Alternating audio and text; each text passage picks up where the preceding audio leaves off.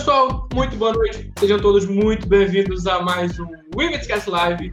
Estamos aqui ao vivo no canal do André Cardoso no YouTube e também no canal do Bitcoin.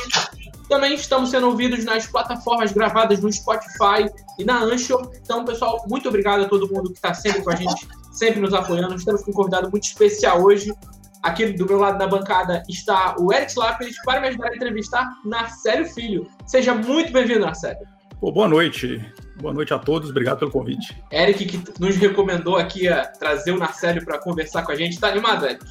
Tô. Queria agradecer quem tá aí, que já chegou, o seu Narcelo, o seu Marcelo, o André Cardoso, o Ricardo Franco. Ó, oh, o Ricardo Franco aí, tá rico com as Ethereum Classic. É, quem mais quem mais estiver chegando aí, o Mr. Músculo logo deve chegar, deve chegar a galera.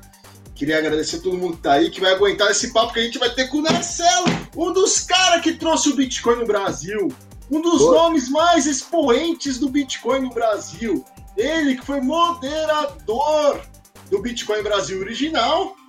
É, muitas pessoas acabam seguindo ele. Ele nunca falava nada no Facebook e quando falava a internet vinha abaixo. Era impressionante o quanto que esse cara tem a acrescentar ao mundo cripto BR. E, e, e assim, eu, eu vou até tomar a liberdade de falar que é um exemplo tirando todos os maus exemplos que a gente tem aí no, nesse mundo cripto, o Marcelo, graças a Deus, é um bom exemplo que a gente tem de bom. Ele, Edilson, né? Rossello, o que a gente tem de bom na criptoeconomia, finalmente pode trazer uma coisa boa, o seu Narcélio, para aqui, para estar tá conversando com a gente. Mas se eu sou bom exemplo, meu Deus do céu, o mercado tá ruim. É... é isso aí. A gente hoje não está podendo contar, infelizmente, com a participação da Snaila. Ela queria estar aqui hoje, ela mandou mensagem dizendo que queria estar participando com a gente, é. não está podendo, mas em breve a Snaila vai estar de volta. O Washington hoje teve imprevisto de trabalho, também não pode participar, mas ele já deixou as perguntas aqui que a gente vai passar para o Narcélio. E quem tiver perguntas também pode deixar no chat, que o Narcélio prometeu responder quase todas aqui para gente. Quase então, todas. Inclusive, vamos, Narcélio, vamos começar aqui com as perguntas já? Vamos, antes de falar de, de Bitcoin, mercado, qualquer outra coisa técnica, vamos saber um pouco sobre a pessoa por trás das, das ideias. Quem é Narcélio? Fala um pouquinho para a gente sobre você. Ah, eu sou, eu sou programador. É, e é isso. como conheceu, como conheceu o Bitcoin? Como é que você entrou nesse mundo? Você foi um mundo essa loucura e, e assim, como é que você chegou a ser moderador do Facebook do grupo? E assim é, se era muito difícil moderar aquilo ou não se tinha muito, o que, que aparecia lá? Como é que foi a, a, essa vida? E como você viu você viu o Bitcoin praticamente nascer no Brasil né? E se você puder falar para gente como é que foi esse nascimento e, eu, e como está hoje se você acha que amadureceu se não amadureceu se andou para frente se andou para trás eu, que você pode contar para gente? Então, eu, eu sou programador, sou programador desde moleque, é, programa há 30 anos, e uma das áreas que eu, minhas áreas preferidas em computação sempre foi criptografia. É, eu já, eu lembro que eu li um livro feito nos anos 90, eu acho, chama Livro dos Códigos, do Simon Singh, um autor que eu, que eu gosto muito, sou fã do cara. Ele escreve livros sobre história da matemática, o último teorema de Fermat, foi um best-seller na época. Ele fez um livro que, que uh, chamava Livro dos Códigos, que contava a história da criptografia. Eu li, eh, acho no começo dos anos 2000, e nesse livro ele falava sobre o dinheiro criptográfico, né, que na, na época era só uma ideia. E uh, eu lembro que quando eu li aqui, eu falei, nossa, isso aqui é muito interessante. O futuro vai ser isso aqui, né? O dinheiro, dinheiro do futuro vai ser criptográfico, vai ser uma coisa mais segura, porque esse, esses papelzinhos coloridos que a gente usa é, é muito inseguro, não, não, tem valor. Mas eu lembro, eu lembro que na época eu cheguei a pesquisar para ver se já existia alguma coisa. É, não tinha nada na época, né? Eu acho que eu não cheguei nem a ver o Harry Poe, que foi a primeira criptomoeda que fizeram. Mas eu lembro que eu vi o o, a, as ideias do David Shaw dos anos 80. A ideia do dinheiro criptográfico é muito antigo, né? Eu vi a ideia do David Shaw da, das assinaturas encadeadas, né, transação com assinatura de chave pública e privada, que nem a gente estava falando é, antes de começar. Você falou, o Eric falou que programador gosta de. Como é que é? A gente, a gente fica programando muito. Eu, eu lembro assim que para entender, eu, eu, até comecei a programar alguma coisa, fazer transações é, com assinatura digital para entender como é que funcionava a história. Mas assim, na época não existia. Mas você está no Bitcoin para tecnologia. Sim, sim. E... Você não tem nenhum, nenhum, nenhum. Só, esse... só, só, só na BTS. Só, só de testnet. Eu, mas assim, eu acho que esse foi um dos meus erros no começo, porque é o seguinte, quando eu. Anos depois, quando eu fui descobrir que existia o Bitcoin, né?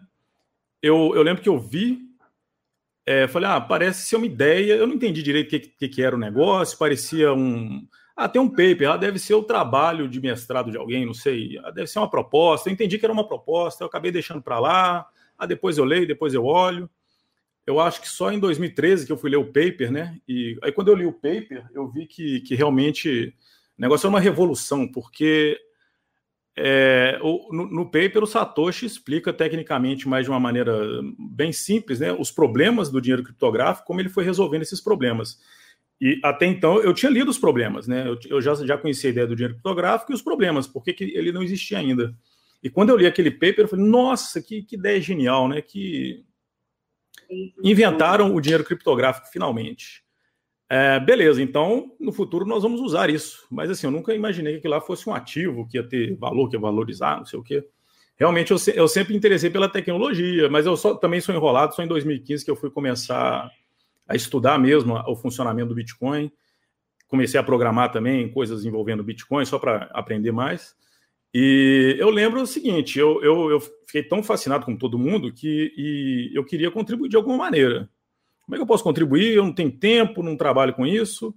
Aí eu pensei, enquanto eu estiver aprendendo, eu vou, o que eu for aprendendo, eu vou é, publicar em algum lugar, numa comunidade grande que tiver por aí. Eu achei o, o, Bitcoin Brasil era o maior grupo, né? Tinha os dois maiores grupos na época, não sei se o outro dois já existia, enfim. Aí eu lembro que eu ficava lá publicando, que eu aprendi, eu publicava para porque tem mais gente que se interessa. Eu aproveitava também para responder, tirar dúvidas do, do pessoal até porque era comum eu ver dúvidas que eu não sabia responder. E eu aproveitava e pesquisava, porque assim, eu, eu, eu, eu entendo inglês técnico, eu consigo traduzir. Eu lembro que naquela época, né, 2015, eu acho que já não, não tinha canal no YouTube, talvez só a BitGirl, né, a Andresa. Não tinha canal no YouTube, não tinha tanta informação assim. Então, eu ajudava do jeito que eu podia, né? E eu acho que, num certo momento, eu cheguei, eu, o pessoal estava precisando de moderador, o grupo estava crescendo, aí eu falei, ah, se quiserem eu dou uma ajudinha. Mas o trabalho, no, o, o Eric é moderador também, não sei se no grupo que ele modera é assim, mas, cara, é um trabalho horroroso, trabalho de corno. O que eu mais faz, o que mais a gente faz, no, a gente fazia lá no Bitcoin Brasil era banir piramideiro. Era todo dia, todo dia, dezenas e dezenas de piramideiro aparecendo, gente querendo aplicar golpe. O dia inteiro a gente lá, ban, ban, ban, ban. É, foram, na minha época, foram 10 mil banidos. 10 mil pessoas, piramideiros, golpe. E, e pior que ainda tem, é, tem não trouxa, não, tem vítima que cai no, nos golpes de, dos que sobram. A gente bane 10 mil, sobra 3, dá o golpe na galera. E aí o povo vem xingar os moderados. Como é que não baniram? Como é que deixaram? Porra, né? Poxa, a gente baniu 10 mil, sobrou a meia dúzia aqui. Vocês também tinham que ter uma, tinha que ter um pouquinho de atenção, digamos assim, para não cair nos golpes, né? Mas, mas enfim, era um trabalho de, e, e, fora a ficar separando briga de marmanjo. Tio Narcélio, olha, me chamou de não sei o quê, falou que eu sou feio e tem cara de mamão. Eu, cara, nossa, eu não tenho tempo para isso, de, de boa. mas assim, tentei ajudar enquanto pude, né? Depois falei, ah, não, não dá mais não. Complicado. É, isso que ele falou é, é bem interessante. O, o, começo do Bitcoin era, era, a pirâmide, né? A maioria das pessoas, infelizmente, acabavam conhecendo o BTC por pirâmide, né? E, e é bem interessante isso que, que o Marcelo conta, que assim, é, bania 10, sobrava 3 que conseguia dar o golpe na galera, né? Conseguia dar um. E, e você e agora parece que o golpe tipo, meio que se sofisticou, né? A gente teve uma entrevista com o Edilson, do Investimentos Digitais, né? E a pergunta que eu fiz para ele é, é, se agora o novo tipo de golpe é se aproximar de pessoas influentes, de youtubers, de pessoas influentes, é, para po poder a, pegar, usar a confiança que as pessoas têm na, naquele youtuber, naquela pessoa, para aplicar golpes. Como tipo Atlas, Anubis, alguma, algumas coisas assim. Se acredita que que vem evoluindo esses golpes para esse tipo de coisa ou não? Pois é, né? É complicado isso. Eu. Você estava falando, ah, essas pessoas confiáveis que não sei o quê, são. Como é que você falou? Enfim. As é... pessoas que, são, que têm confiança no mercado, por exemplo, Marcelo vai lá no, no, no, na internet, você tem uma porrada de seguidores do mundo cripto no seu Twitter, cujo tem, tem, tem.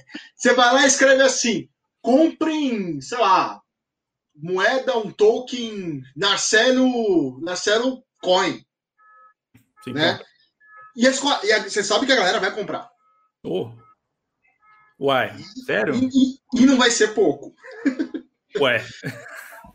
não vai ser pouco. Então, então, a questão é o seguinte: o, o Satoshi, quando ele escreveu o paper, ele, ele a palavra confiança aparece lá mais de meia dúzia de vezes. No, no, na, no resumo inicial, ele fala: ah, essa proposta aqui é uma proposta para eliminar o intermediário de confiança. É para isso que o Bitcoin serve. É, é, o Bitcoin foi feito para eliminar o intermediário de confiança.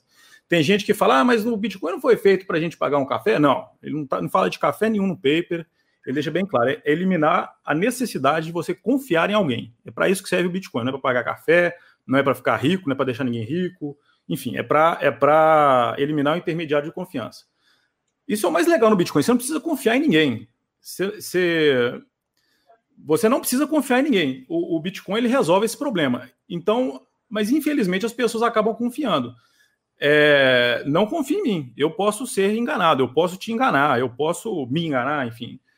É, não, não confie, verifique, que é o lema do Bitcoin. Então, assim, eu mesmo me senti enganado por vários, vários, por alguns golpistas que, né, que, enfim, começaram esquemas, empresas estranhas, mas eu lembro que na época eu, eu sempre eu sempre estimulo qualquer empreendimento na, na área porque eu quero ver o, a comunidade crescendo, eu quero eu acho que tem muito futuro. Isso eu, eu estimulo todo mundo, tento ser cordial com todo mundo, pede para tirar foto comigo, então, ok, né? Vamos lá tirar foto. Mas aí, se o cara vai pegar essa foto, vai publicar não sei aonde, falar, ó, oh, Marcelo aprova. Ah, Xcoin. Marcelo aprova minha shitcoin, comprei, né? Tipo. Até é... É, é, ok, mas se você for comprar, você estuda o negócio e vai.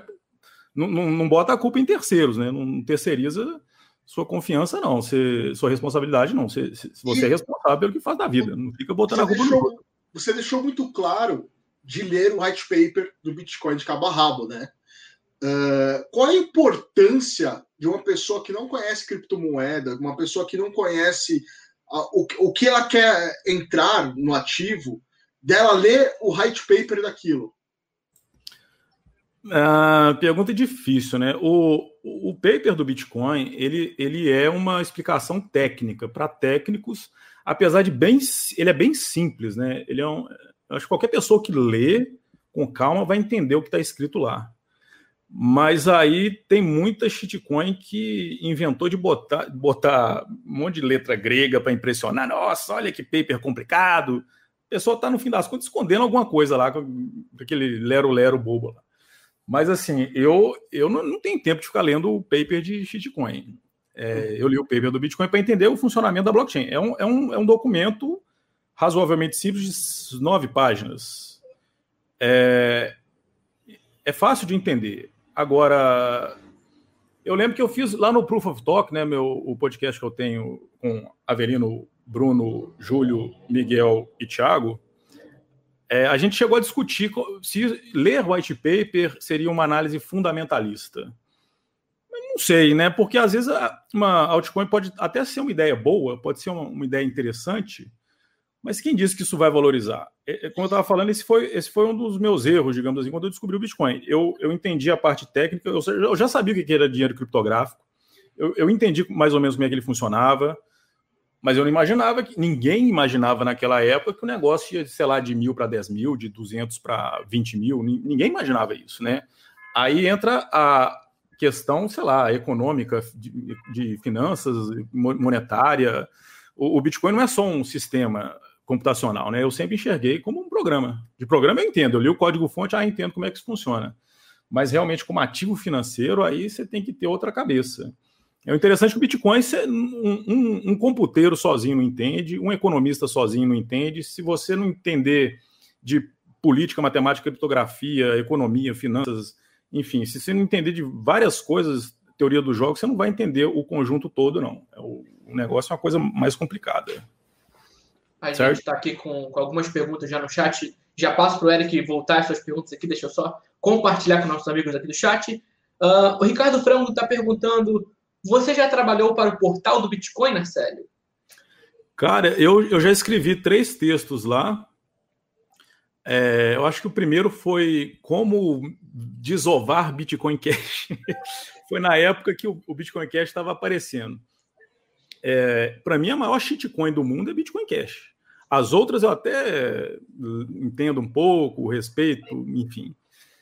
Bitcoin Cash é a coisa mais, mais shitcoin, mais sem sentido do mundo. Então, assim, antes de sair, eu, eu escrevi como vender suas Bitcoins, Bitcoin Cash. Eu lembro que foi o texto mais lido do portal na época, assim. Foi, era, foi muito, muito lido. E escrevi outros lá também, inclusive um falando sobre a criptomoeda da vez. O Washington perguntou aí no chat se vai surgir uma nova moeda que vai substituir o Bitcoin. Quando eu estava começando a, a entender do Bitcoin, né, começando a, a pesquisar, eu lembro que o, o Ethereum estava surgindo. Eu não sei se já tinha sido lançado ou se estava aparecendo, mas como eu estava falando, como eu entendo da, da tecnologia, eu, eu analisando o Ethereum, me pareceu uma coisa muito melhor que o Bitcoin. Ele realmente, tecnologicamente, ele faz mais coisas que Bitcoin. Então eu pensei assim, ah, isso aqui vai ser o novo Bitcoin, Bitcoin 2.0 acabou que não foi exatamente, né? Não foi, não foi. E aí eu comecei a entender que a questão não é, ele não é só um programa, não é, uma questão não é só tecnológica, envolve outras coisas. E, e respondendo a pergunta, pelo as altcoins que eu conheço, nenhuma tem motivo algum para substituir o Bitcoin. Não estou falando que nunca vai aparecer alguma coisa que vai substituir, porque eu não sei, o futuro eu não sei. Mas nenhuma chega aos pés. Nenhuma tem todas as funcionalidades que o Bitcoin tem, por exemplo. Tem uma lá que, por exemplo, ela tem melhor privacidade. Beleza, tem uma coisa diferente do Bitcoin. Tem o resto? Não.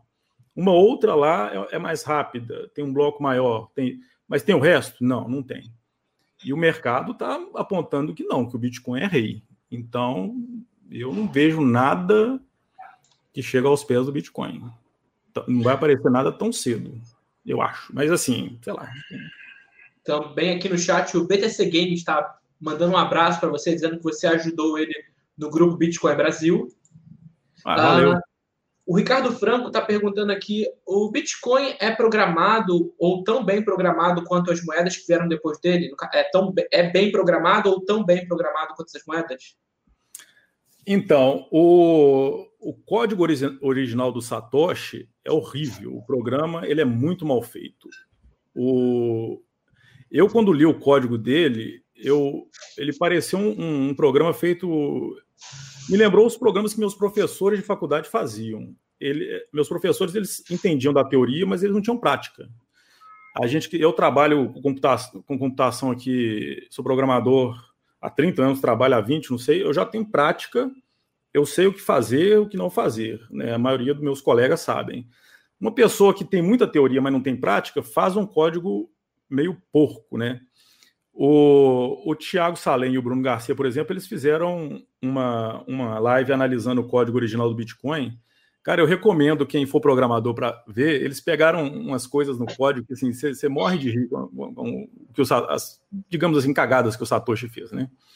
Então, assim, o Satoshi era um cara que não sabia programar. Aquele código lá eu vi e falei, nossa, tem coisa aqui de novato.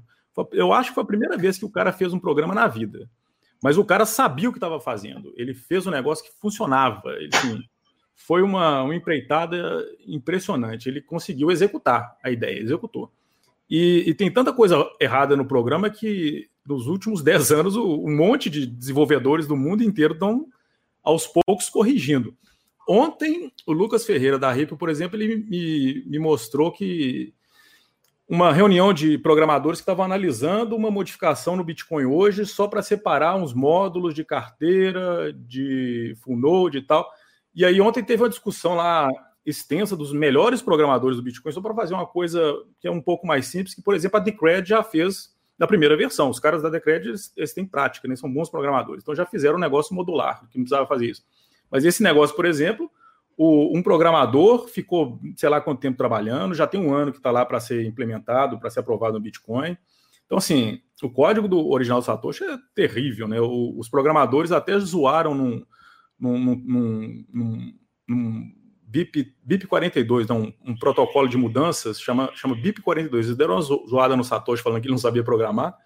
Mas assim, o código é ruim, mas a ideia, o que importa é a ideia, não interessa se o cara programou mal. O protocolo é sensacional, assim, é uma ideia revolucionária, né? Eu, em eu... resumo, o programador pode ser uma bosta, pode ser ruim pra caralho. Você que tá ouvindo a gente, se você quer ser programador, tá pensando aí fazer uma faculdade, ciência de computação, alguma coisa nesse sentido. Se você for um bosta de um profissional, ainda tem saída. Você pode criar um Bitcoin. Veja só o que ele está falando. A ideia do Satoshi era tão boa, mas tão boa, que não importava a porcaria de código que ele fez. É, mas se esse programador ruim for trabalhar comigo, eu mando embora também, porque é, isso, é, isso é outra, outra, outro argumento. Pra... Você já pensou que você poderia ter mandado embora o Satoshi? Ah, nossa, se mostrasse que não, que coisa horrorosa. Mas esse é outro argumento em favor da ideia de que o Satoshi é uma pessoa só. Normalmente, quando você está programando junto com outros, outras pessoas, os outros te obrigam a fazer um negócio direito seguindo algum padrão de programação. Tem que ser uma coisa mais padronizada. O código do Satoshi tinha até uma prática comum de amadores que trabalham sozinho, que é separar os blocos de código com espaço em branco. É uma coisa que você vê que é a primeira vez que a pessoa fez o código na vida e está sozinha, está tão perdida que ela tem que separar os, as tosquices que ele faz em, em espaço em branco. O código Satoshi tinha isso. Então, assim, mas a, a ideia é o seguinte: é legal você ter uma ideia, a ideia não vale nada, o que vale é a execução. A execução do Satoshi foi perfeita, ele conseguiu fazer aquele o primeiro sistema descentralizado da história da humanidade. Isso aí é um feito inédito, né? E ele conseguiu, mesmo não sabe, se virando, deve ter aprendido, sei lá, aprendeu naquele ano para fazer. Então, assim, do it yourself, eu imagino. Tá certo. A gente tem algumas perguntas no chat aqui, o pessoal pode ir mandando mais. No decorrer do programa, eu vou passando para o Narcélio. Eric, você tem pergunta para o Narcélio? Você quer. Você quer... Ah, posso fazer? Eu pensei que você ia fazer do chat. Pode. Não, daqui a pouco Como... eu boto com do chat, porque vai surgir. Como é que, Marcelo, você vê essa mudança né, do Ethereum de Profit of Work, né, de POW, para pós?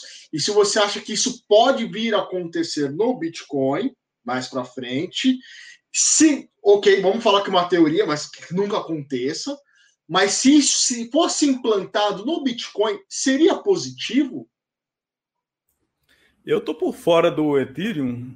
Eu tô, nem sei o que está acontecendo, mas a mudança de, de, de, trabalho de para stake, você acha, você acha que seria positivo no Bitcoin? Cara, eu não sei nem se isso seria possível, né? No fim das contas, o... existe esse tal desse stake no Bitcoin, só que de uma maneira não muito oficial, digamos assim. O que seria o, o que seria Proof of Work e Proof of Stake? Uh, proof of Work, né, prova de trabalho, é a ideia de que o... os mineradores é, votam com seu poder computacional na blockchain válida, no bloco válido é, os mineradores com o poder computacional vão gerando os blocos válidos. O Proof of Stake é a ideia de que pessoas com moedas votam com seu poder econômico nos blocos válidos. Então, assim, não tem gasto de energia, só tem o. Não tem gasto, né? Você só tem o voto da a plutocracia, o, o voto econômico. O, o problema do Proof of Stake é o seguinte: no Proof of Work existe um trabalho sendo feito e os blocos têm um custo. O custo dos blocos para produzir os, os, blocos é o custo de um dos ataques na blockchain. Ou seja, atacar a blockchain tem um custo. Hoje em dia, na casa dos bi bilhões de dólares, não sei. E o Proof of Stake não tem esse custo. um ataque teria custo zero. Alguém poderia estar atacando agora uma moeda com proof of stake, ninguém sabe. Não tem como você provar esse tipo de coisa, não, não tem gasto. Então, assim, eventualmente pode acontecer, ninguém não tem como impedir esse tipo de coisa. Então, a, a diferença do proof of work e proof of stake principal é essa: o proof of work dá um custo para um ataque, proof of stake, esse ataque não tem custo. É, e aí, cara, isso é, eu lembro, essa é uma discussão antiga, né? Eu não sei como, se o Vitalik resolveu o, esse problema que chama nothing at stake. É esse problema do, de alguém atacar sem custo. No Bitcoin, isso não vai acontecer. Isso seria uma, uma mudança muito drástica. Não tem como fazer essa mudança no Bitcoin. Né? Não, eu acho que não tem. Então, e na eu... verdade, você vê como ruim essa mudança para o Proof of Stake, porque não teria um custo de ataque. É, é, é um problema que existe. Não sei se já solucionaram. É, se, se tem pessoas votando no bloco válido, essas pessoas, sei lá por quê, poderiam não estou falando que vão, não estou falando que é provável, estou falando que é possível. Essas pessoas, por custo zero, poderiam uh, apagar as transações da história, por exemplo. No, no Bitcoin dá, dá para apagar as todas as transações feitas até 2014. Só que o custo é altíssimo. É, o atacante teria que possuir mais, é, mais máquinas mineradoras do que toda a rede atual. Aí ele gastaria energia elétrica em algum tempo, ele, re, ele refaria toda a blockchain desde 2014 e publicaria aquela nova blockchain. Por, por design, o Bitcoin aceitaria essa nova blockchain e sobrescreveria a antiga. Aí apagaria tudo até 2014. Só que, só que existe um, uma possibilidade no Bitcoin dos próprios usuários, usuários marcarem uma blockchain inteira como inválida. Então, assim, Caso isso acontecesse, digamos que tem uma, uma entidade, né? Uma entidade poderosa que conseguiria fazer um projeto muito caro, bilionário, escondido, uma entidade que conseguisse arrumar hardware e dinheiro. Vamos supor que existe uma entidade que consiga imprimir dinheiro do nada, certo? E que essa entidade tem interesse em atacar o Bitcoin, essa organização. Ela faz isso, pá, gera essa blockchain publica ela todos os full do mundo, as carteiras, elas vão aceitar essa nova blockchain. E nessa nova blockchain, por exemplo, estaria vazia. Todas as transações foram apagadas. Teoricamente, o preço do Bitcoin, sei lá, poderia despencar no dia, todo mundo preocupado. Meu Deus, cacamou, o Bitcoin morreu. Mas aí os usuários têm a possibilidade que seria um tipo de votação, um tipo de stake. Digamos que um, eventualmente um usuário anônimo do, do Twitter chega e fala: Ô oh, galera, esse bloco aqui é o bloco do atacante o bloco X é o bloco do atacante. O bloco Y é o bloco bom, é o bloco que já existia no Bitcoin. Todo mundo poderia chegar no bloco X e marcar ele como inválido. Aí a blockchain é, honesta, digamos assim, ela voltaria a aparecer. Ou seja, esse atacante gastou recursos para atacar o Bitcoin, ele teve um custo para atacar, e no fim das contas, os próprios usuários meio que votaram na blockchain válida. Então é como se existisse um, um pouco de stake, assim. É como se fosse um, um, um fork. É um, seria um fork da blockchain. Haveria duas possibilidades e no, no, no, protocolo o Bitcoin ele escolhe a maior, né? A que tem maior poder de poder computacional. Então, se essa entidade que está atacando for muito, muito poderosa, fez uma blockchain gigantesca, aí o, o, o Bitcoin vai aceitar essa grande. A menos que os usuários forem, fossem aos poucos marcando ela como inválida. Não, essa aqui eu não quero, não. Eu quero a outra. Então, no fim das contas, os usuários eles têm um, um poder de escolher o que, que eles querem. Né? Um, não tem alguém decidindo. Não, você não precisa confiar em ninguém. Você, você escolhe o que, que você quer. Qual blockchain você quer seguir, qual moeda você quer seguir, enfim, o que você quer ter. Tá certo.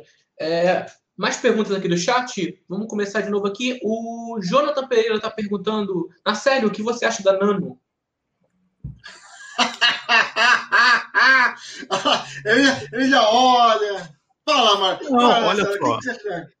Olha só, eu, como eu falei. Antes eu... de você falar, Marcelo, deixa eu abrir o short ou o long. Pera aí. Porque depois que ele falar que ele acha da Nano, ou o preço vai cair ou vai subir. Eu já Vamos falei ver. Eu já falei o que, que eu acho da Nano lá no portal do Bitcoin, portal do Bitcoin, a criptomoeda da vez. Aqui, eu vou colar no chat aí esse link, tá, tá falando o que, que, eu, que, que eu acho da Nano. Eu fiz esse texto aqui em dezembro de 2017. Será que eu posso colar link? Posso. É o seguinte, eu, como eu falei, eu sempre me interessei pela tecnologia e sempre que aparecia alguma altcoin interessante, eu começava a dar uma analisada, dar uma, dar uma olhada nela para saber o, que se tratava, o que estava acontecendo e tal.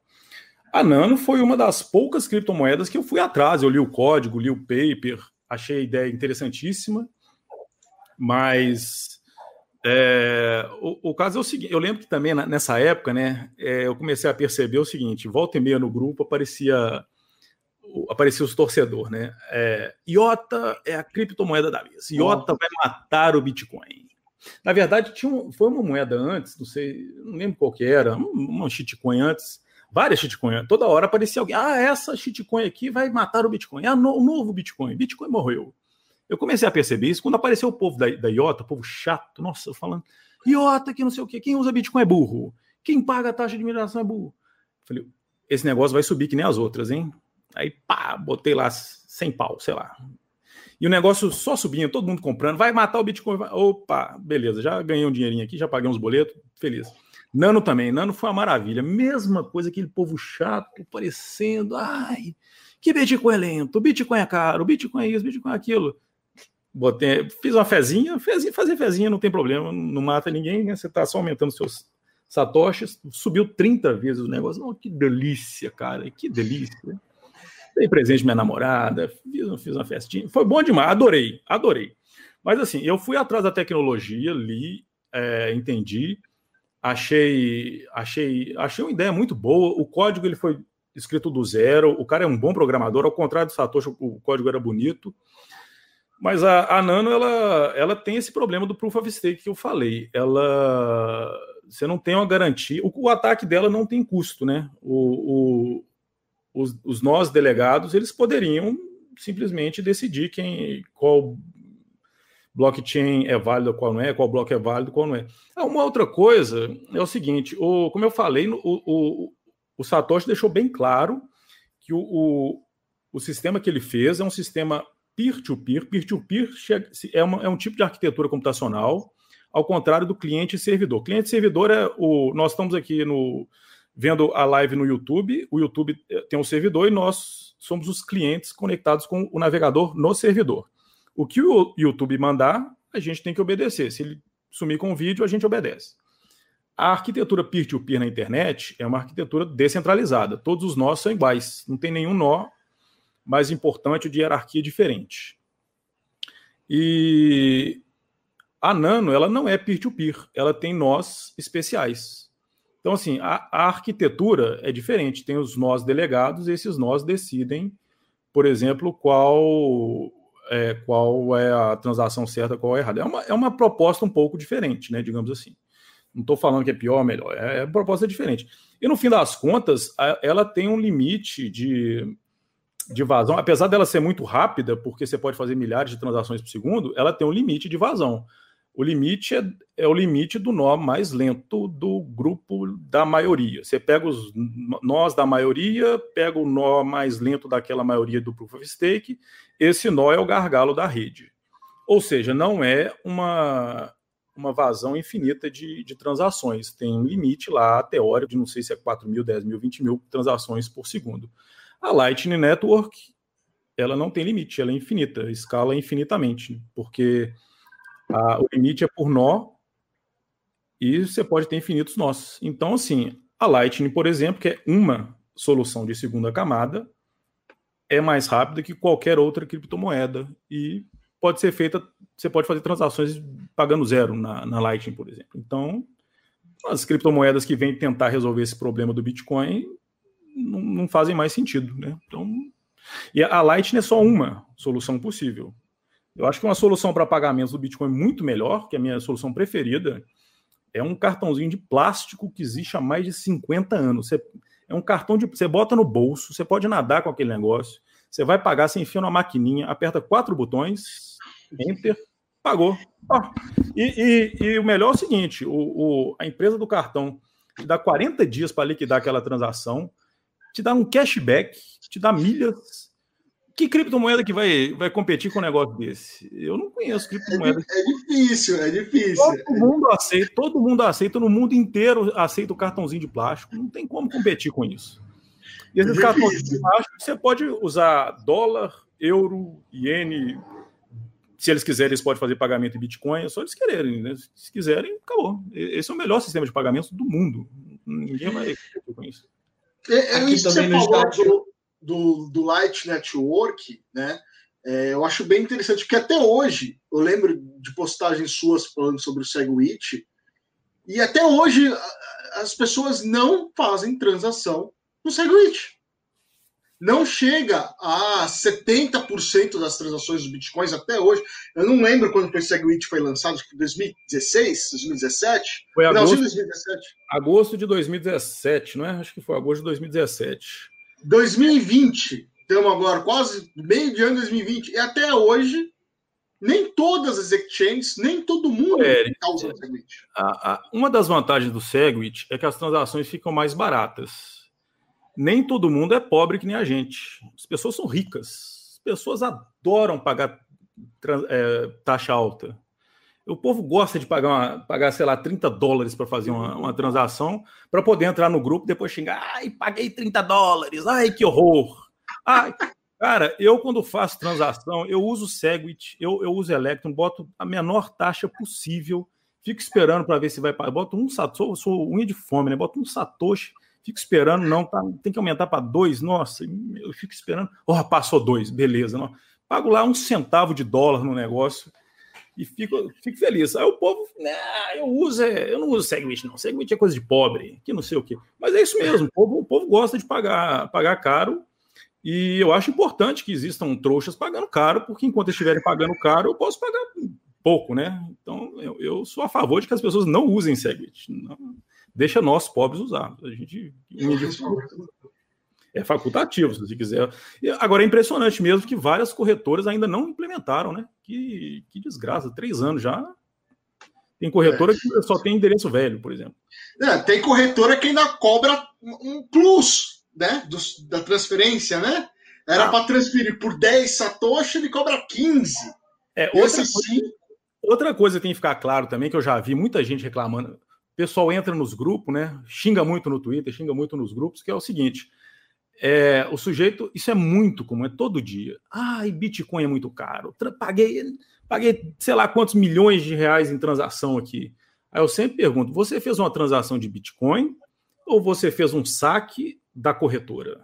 São coisas completamente diferentes. Se você faz um saque da corretora, você está num sistema centralizado da, de uma empresa chamada corretora e lá nesse sistema você vai apertar uns botões no sistema da corretora que vão acionar talvez até um trabalho manual de um estagiário, de uma pessoa, de uma secretária, sei lá, que vai ter que entrar numa sala. Às vezes ela está na hora do almoço, então essa transação vai demorar até ela voltar do almoço. Não sei, vai. Isso não é Bitcoin. Isso é o saque de uma corretora. A corretora às vezes tem que tirar da, da, hot, da Cold Wallet, passar para a Hot Wallet é, é, é, um custo da corretora. Então, eu até acho certo que corretoras cobrem o saque. Deve dar um certo trabalhinho. Agora, Bitcoin não.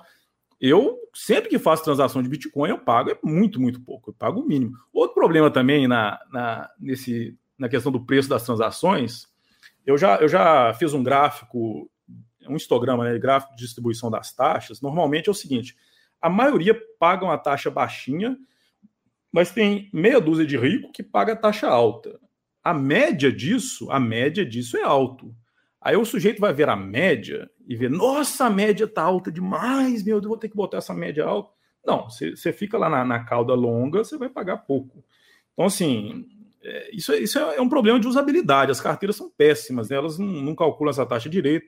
A Electro normalmente calcula, ela dá uma taxa mais baixa, deixa se aumentar a taxa depois.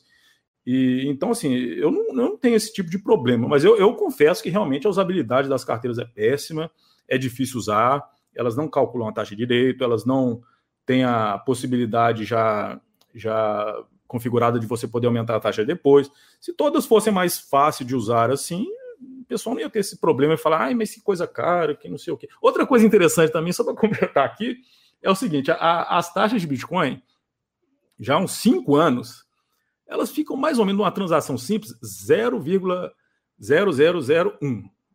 0001 ou 0002. Isso é o normal, né? né? Um, um décimo milésimo de Bitcoin. É o normal, sempre foi. Só que assim, se o negócio, se o Bitcoin está valendo 10 mil dólares, isso aqui vai, vai valer um dólar. Aí ele dobra de preço. Ah, mas eu pagava um dólar, agora eu estou pagando dois dólares. É claro, dobrou de preço, é lógico que a taxa vai, vai aumentar também. Você vai ficar olhando o negócio num, numa moeda fiduciária. Mas que bom que aumentou, tomara que aumente para um bilhão, uai. Que coisa, coisa boa. A, a taxa estava. Ah, mas semana passada estava 10 reais, agora está 20. Que bom. Tá mais caro, tá mais caro que TED. Que bom. O preço do Bitcoin dobrou. Né? Ninguém pensa. Tem mais gente usando também. Né? Também. É, é, se vier uma nova bull run aí, o povo comprando, mais novatos, o preço, a taxa vai subir também, né? Hoje em dia o bloco está maior, cabe mais transações, mas eventualmente. Mas você falou uma coisa interessante, tipo, a taxa pode ser que suba, né? Mas aí a gente ainda tem protocolo tipo Segwit, Light Network, que poderiam jogar essa taxa para baixo. Como você mesmo exemplificou, o Light Network pode jogar para zero.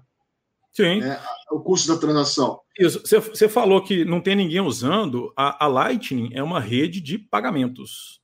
Não tem ninguém fazendo pagamentos em Bitcoin porque ninguém é bobo de gastar Bitcoins. Por que, que as pessoas vão gastar Bitcoins? Né, eu sobra, sobra 50 reais do meu salário, eu compro Bitcoins. Eu não vou gastar os poucos satoshis que eu tenho. As pessoas estão querendo é comprar. Eu prefiro gastar o papel colorido que todo, todo mês eu recebo aos milhares. Eu quero gastar esse lixo. Num dia, se um dia eu come, começar a trabalhar, sei lá, e receber Bitcoin, aí é outra história, eu seria obrigado a gastar. Isso é a lei de Gresham, lei econômica. Então, assim, realmente tem ninguém usando a Lightning porque ninguém faz pagamentos em Bitcoin, ninguém aceita porque ninguém conhece Bitcoin ainda. Mas a Lightning talvez poderia ser uma ponte entre, tipo, a sua carteira e a exchange eu acho que já acho que a Binance já aceita saques e depósitos por, pela Litecoin, mas a Litecoin é, um, é, um, é uma segunda camada, uma das segunda, segundas camadas possíveis para pagamentos em Bitcoin. É, ela, ou seja, pagamentos, não é, não é exatamente transferência de Bitcoin. Tipo, os P2Ps poderiam trabalhar com Light Network para receber os Bitcoins que, estão, que eles estão cobrando de quem está vendendo. Poderiam, poderiam. Tem, tem, eu acho que mas a Lightning ainda tem um, ela tem por enquanto um, alguns limites. Porque a ideia é fazer pequenos pagamentos, e até uns 100 dólares, digamos assim. É, não é para você transferir 200 mil bitcoins, é, porque aí é melhor você confiar na segurança da blockchain, que é mais cara e tal, mais lenta. Mas a, a Lightning já está sendo muito, muito usada. Tem milhares de nós, sei lá quantos milhões de transações sendo feitas só que é pouca gente, enfim, é pouca coisa. Mas, mas eu acho que ajudaria, por exemplo, os P2, P2P, que, como no meu caso, os clientes ficam todo, todo mês comprando 50 reais, que é um valor muito baixo, a taxa de transação aí pode comer uma parte desse dinheiro. Então seria interessante que um, um, um P2P tenha o seu nó na Lightning, e aí os clientes com celular, com a carteira com Lightning, eles compram o Bitcoin e recebem lá via Lightning com taxa zero. E aí vão acumulando na carteira via Lightning. E aí, depois de alguns meses, depois que já deu um, um valor bom que cubra, cubra aí a, largamente a, a, taxa de transação, ele pode depositar usando a blockchain mesmo. Mas por enquanto deixa lá na Lightning mesmo. Acho que seria um caso de uso. No futuro, o povo talvez use, né? Ninguém está com pressa também, eu acho. Tá ótimo. Tem mais algumas perguntas aqui no chat que eu vou passar para o Marcelo. Uh, você estava comentando da Nano. É, o Washington tinha comentado aqui. E a Cardano, o que você acha dela? Agora os lápis morrem do coração. Nem conheço, nem não conheço. Nem, nem tem ideia do que seja. Se o Marcelo não conhece, vai cair, Cardano. Deixa eu olhar aqui quanto está o mercado já. Vou te já, já vender essas tranqueiras. Não, não sei nem do que se trata, mas assim, eu. Cara, se eu tivesse tempo, se eu tivesse tempo, eu leria, entenderia isso. Eu, eu ultimamente, por exemplo, estou interessado em saber o que é essa treco de DeFi, né? Há umas semanas eu falei, não, fim de semana eu vou dar uma olhada que eu quero ver o que, que é isso, que eu acho interessante a ideia. Mas nem tive tempo também. É, é muita, é muita. É, quando você olhar, Marcelo, se você puder voltar aqui no programa para falar sobre o DeFi, para explicar para a galera, seria muito bom. Porque particularmente eu não vou estudar sobre isso. Eu acho que o Marcelo não vai estudar sobre isso.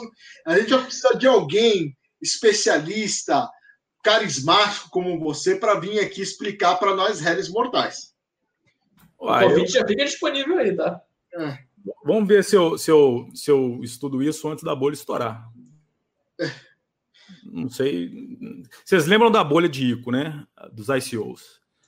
Eu lembro que eu é. fiquei empolgado. Falei, pô, eu, eu, eu, eu acredito que o, existe espaço aí para o futuro para as empresas terem seus tokens e vez de ações nas bolsas né, no futuro. Sim. Aquilo, aquilo lá era bolha, né? Aquilo lá, um monte de golpe, um monte de gente ganhando dinheiro. Eu também fiz fezinha, pedi dinheiro e tal. Mas DeFi também tem um monte de porcaria aí que eu já vi que é porcaria, mas também é uma ideia que eu acho que tem futuro. Vale a pena dar uma olhada vai, vai subir muita coisa, depois vai estourar, vai cair, depois o povo vai, enfim. Né, é normal do mercado, né? Tipo, vai chegar uma hora que o preço vai estar caro demais, vai cair, vai chegar uma hora que está barato demais, vai ter aquela oscilação do mercado normal, né? É, Agora, eu, acho. eu não entendo nada de mercado. Se eu entendesse, eu não estava aqui trabalhando de 5 da manhã a 5 da tarde. Então, assim, eu não entendo nada, não. Eu, eu tento entender da tecnologia, do, dos programas e tal. Então, assim, se eu estudar Cardano, no máximo eu vou falar, nossa, que ideia legal. Se isso, se isso vai fazer a criptomoeda subir ou se não vai, eu não tenho a mínima ideia. Não, não depende só de computação, não depende só de economia, não depende só disso, depende de tanta coisa. Aqui também no chat, o Sancler Oliveira está perguntando, Marcelo, qual conselho você tem para passar para quem deseja iniciar a programar? Cara, já há muitos anos, todo mundo me faz essa pergunta. Eu, eu sempre que respondo, né? Todo animado, passo o link, olha isso aqui, curso disso, curso daquilo. Passo o mês, eu volto a pessoa e falo: e aí, você viu alguma coisa que eu te, te recomendei? Não. Agora, eu acho o seguinte: realmente existe um, uma vontade da, da maioria das pessoas de entender o que, que esse tal desse que, que, que, é programa? O que, que é programar? Como é que funciona isso? Porque existe esse sentimento de que no futuro as pessoas vão ter que saber programar. Eu não sei se vão, não.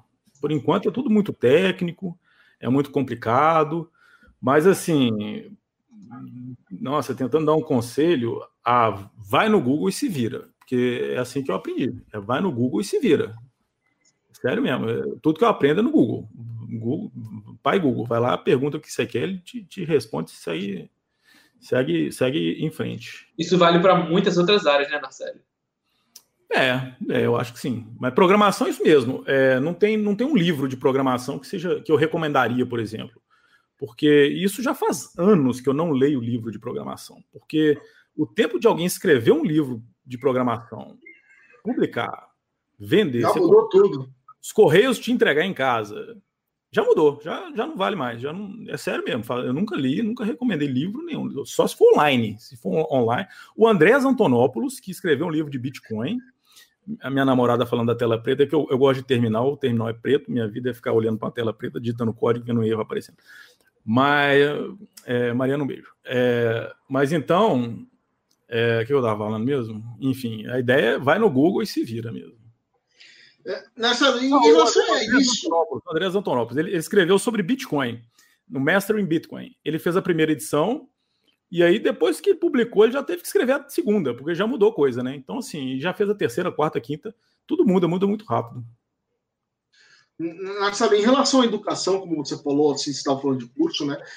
Como você está vendo o amadurecimento de programação? Acho que o Marcelo caiu, não sei o que ele fez. Ah, tá todo preto, ó, Marcelo. Olha lá. Não, Essas coisas acontecem ao vivo. Eu acho que a câmera desligou, peraí. Você caiu da cadeira, o que, que você fez, Marcelinho? Não, pode, peraí. Tá. Ah, é a câmera, a câmera tá com mau contato. E a gente já tem alguns cursos para quem quer programar em blockchain, alguma coisa assim do tipo, para quem quer iniciar nesse mundo de tecnologia novo, nesse novo, nesse mundo, porque blockchain é um mundo novo, né? É um mundo novo a gente já tem profissionais, porque eu acredito que a demanda é alta, por mais que tenha poucas empresas, mas acredito que a demanda é alta desse setor, né? Quem conseguir entrar nesse setor, acho que vai ganhar um, um bom dinheiro, né, Marcelo? Por isso que você é rico e a gente é pobre. Eu, é... nem traba... eu, nem trabalho com blockchain, infelizmente, com Bitcoin. É, porque, porque, as propostas que recebeu eram poucas, né? Você falou, não vou perder meu tempo para ganhar merca, né? Nem, nem o aí... problema nem é esse. E aí, qual que dica que você poderia dar para a galera que quer trabalhar com blockchain na área de programação? Tipo, o que, que eles podem fazer, quais são as carreiras que eles podem vir nos, vir nos rubrar e onde eles podem procurar esse tipo de coisa, porque a informação ainda é muito escassa. Ah, se, se alguém souber, me avisa também, quero saber. Eu acho o seguinte, eu, eu já ouvi, eu já ouvi é, gente dando curso de blockchain. Cara, eu explico o que é blockchain. eu já sei de quem você está falando. É. Não, não, né, eu não estou falando de ninguém, eu só vi não lembro o nome. Eu estou falando o seguinte: eu explico o que é blockchain aqui agora. Você não precisa fazer. Ó, curso gratuito. Blockchain é uma cadeia de blocos de transações com uma prova de trabalho e a garantia da integridade do bloco anterior. Fim. É isso que é blockchain. Então, curso gratuito aí do que é blockchain. Para que serve isso? Serve para criar uma criptomoeda chamada Bitcoin. Blockchain é o nome do banco de dados do Bitcoin. Fim, acabou o curso. Como é que se aplica isso em outros lugares? Né? Não, tem, não tem aplicação. A, a, a, blockchain do Bitcoin, ela tem, ela não é, Bitcoin não é só uma moeda, ela, o Bitcoin é um, é um, é um dinheiro programável. Você pode fazer muita coisa interessante em cima do Bitcoin, mas isso é, é um mundo, que nem o Eric falou, é um mundo, é uma coisa nova, mas o povo chama isso de blockchain, é uma coisa muito, muito abstrata, né? O que, que você quer saber exatamente? Você quer fazer você quer aprender a fazer smart contract do, Ethereum? Isso é um curso separado, é uma coisa separada. Nunca fiz, não, conseguiria recomendar. Você quer aprender como é que Bitcoin funciona na parte técnica? Também não sei de curso nenhum, não. Vai, vai, ler, o, vai ler o código aí e aprende. Mas eu já vi muita gente vendendo curso de blockchain. Eu acho isso uma coisa muito, muito vaga, né? Não sei se isso tem validade, não. Já vi muita vaga também, vaga para profissionais de blockchain com 15 anos de experiência. Porra, isso aí. Isso, isso tem, tem demais. 15 anos de experiência? Como vai ter 15 anos de experiência se, se nasceu em se 2008, vira. 2009? É, vaga exigente, se vira. Cara, tem.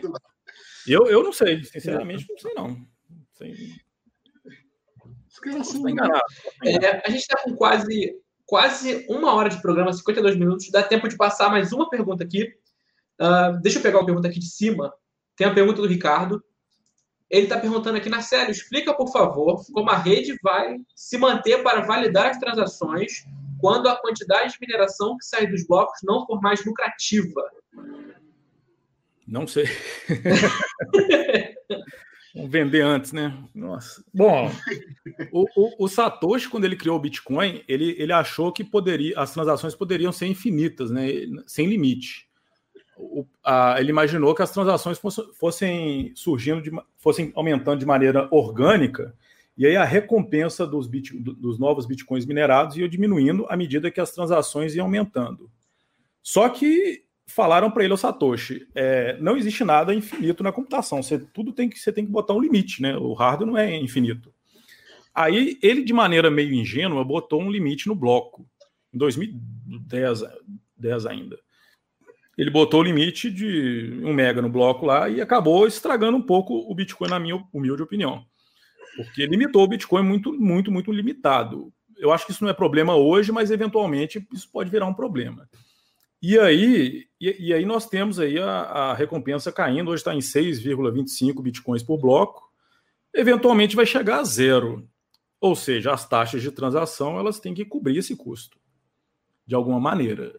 E se não cobrirem, aí vai diminuir a quantidade de mineradores, né? porque os mineradores vão parar de minerar porque não vão estar tendo mais lucro.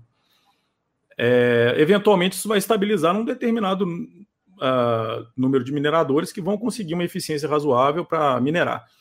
Mas isso impediria, por exemplo, que a rede do Bitcoin fosse crescendo muito, né? E eu acho que seria um problema. Não sei se eventualmente eles vão aumentar mais um, um pouquinho o tamanho do, do, bloco, como fizeram com o Segwit, mas eu acho isso um problema importante. Ou o preço do Bitcoin aumenta muito, ou as taxas aumentam muito. Senão os, os mineradores vão ficar com um problema, né? Isso aí. Pessoal, estamos com 54 minutos de programa. Infelizmente, a gente vai ter que encerrar por aqui, por causa do limite de tempo para colocar no IGTV. Agora eu vou ficar a torcida para o Eric convencer o Narcélio a fazer uma parte 2 com a gente no futuro não tão distante. Vai, bora. Narcélio, eu quero te agradecer demais a tua presença aqui, essa Valeu, aula que você deu pra gente, essa conversa extremamente descontraída, leve. Eu agradeço não demais. não confiem no que eu falei. Verifiquem tudo, viu? Não confiem. E eu já vou colocar aqui no chat a. Live a, eu sempre a- falo bobagem. Vou colocar aqui no chat o link do curso de blockchain na série, para o pessoal que quiser acessar. Foi menos de um minuto, hein? Eu expliquei que é blockchain. Tá ótimo. Eric, por favor, suas considerações finais do nosso programa. É, eu queria agradecer o Orustec, a Neve, é, o Wallace, a, a Neve, a Mariana Tavares. A Mariana Tavares é a, é a esposa do, do Marcelo. É a futura Esposa. querida esposa do Marcelo. Eu. Meu, sempre caso o Marcelo quando vejo os dois juntos. Eu falo, essa é a esposa do Marcelo.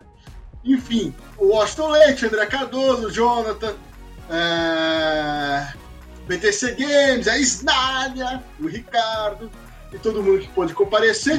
Eu queria finalizar aqui fazendo a pergunta que eu sempre faço alguns, e às vezes eu esqueço de fazer, né? É, depois o Marcelo fala o que ele acha. É, e galera, não esquece, hashtag WeBitcoin, hashtag Marcelo corte o cabelo. Não dá mais. Não dá mais. O nome disso aqui é respeito à quarentena, meu querido. Não, não dá mais pra ele ficar assim, guys. Não Eu dá respeito, não dá não. Esses cabeludos aí, Não dá mais. um pouco estranho. A meta é ficar Marcelo bonito na série, cara. Um dia a gente chega lá. A mulher dele fica mandando mensagem pra mim falando, fala pra ele cortar. Eu tô falando, mas não tá adiantando. É... Marcelo, pra onde vai? Qual o preço do Bitcoin na virada do ano? E se você, qual é uma carteira? Acredito que você deve ser adepto a carteiras open source, alguma coisa assim, por ser programador. Acredito que você fica analisando, ou quando você tem tempo, analisa esse tipo de coisa. Qual é uma carteira que você poderia recomendar pra galera usar, que seja open source, que você já leu o código, que você falou, essa aqui, até agora, que vai que muda mais pra frente, né? Até agora é certinha e dá pra usar. Bom, sobre o preço, em 2017, eu acho que foi em 2017, eu participei de uma live na Fox, com a Foxbit, né, com o trovão da Foxbit, e perguntou quanto preço do Bitcoin no fim do ano. Eu falei, 3 mil dólares. Foi a 20, né? Então, então bom, fim do, fim do preço do Bitcoin no fim do ano, entre 25 e 29 mil dólares, beleza? Beleza, vou tá anotado, viu? Entre 25 e 29. É, sobre a carteira, o que eu sempre recomendo é o seguinte: eu, to- eu acho todas as carteiras horríveis, péssimas, usabilidade horrorosa. Eu tenho dificuldade de usar. É, todas são ruins. A, a Electrum é a que eu. que pelo menos ela me deixa aumentar a taxa. Ela calcula a taxa bem para é, bem pra mim, né? Cal- Calcula direitinho a taxa. Ah, ela deixa aumentar a taxa depois, se tiver errada. É, se você estiver recebendo uma transação, você pode acelerar ela também. Então, assim, por conta disso, eu, eu gosto dela. Ela tem essas funcionalidades. Eu acho bom ter uma carteira de hardware, que a carteira de hardware ela vai esconder sua, sua chave privada da internet. Você pode usar ela junto com a Electrum. E eu vi a Blue Wallet também, que parece que é uma, carteira interessante. Estou começando a dar uma olhadinha nela. Acho que ela, ela é boa, recomendo. Blue Wallet. Tem- já tem Lightning nela também. Tá certo, então. É, na série, novamente, muito obrigado pela tua presença aqui. Esse espaço é seu para se despedir do, do nosso público, o pessoal que te acompanhou aqui, quiser deixar qualquer link aí pro seu curso de blockchain, o espaço é seu. Ah, tchau. Acessem lá o, o proofoftalk.com.br, meu podcast com a galera lá que eu falei. Tá certo, pessoal. Ah, eu quero deixar um agradecimento muito especial a todo mundo que interage com a gente no chat, a todo mundo que fica com a gente todo o programa até o final. Vocês são maravilhosos, pessoal. Muito obrigado sempre. Nós estamos aqui novamente na próxima terça-feira, às 18h30, se Deus assim permitir. Então, nos vemos lá. Um grande beijo no coração e até terça.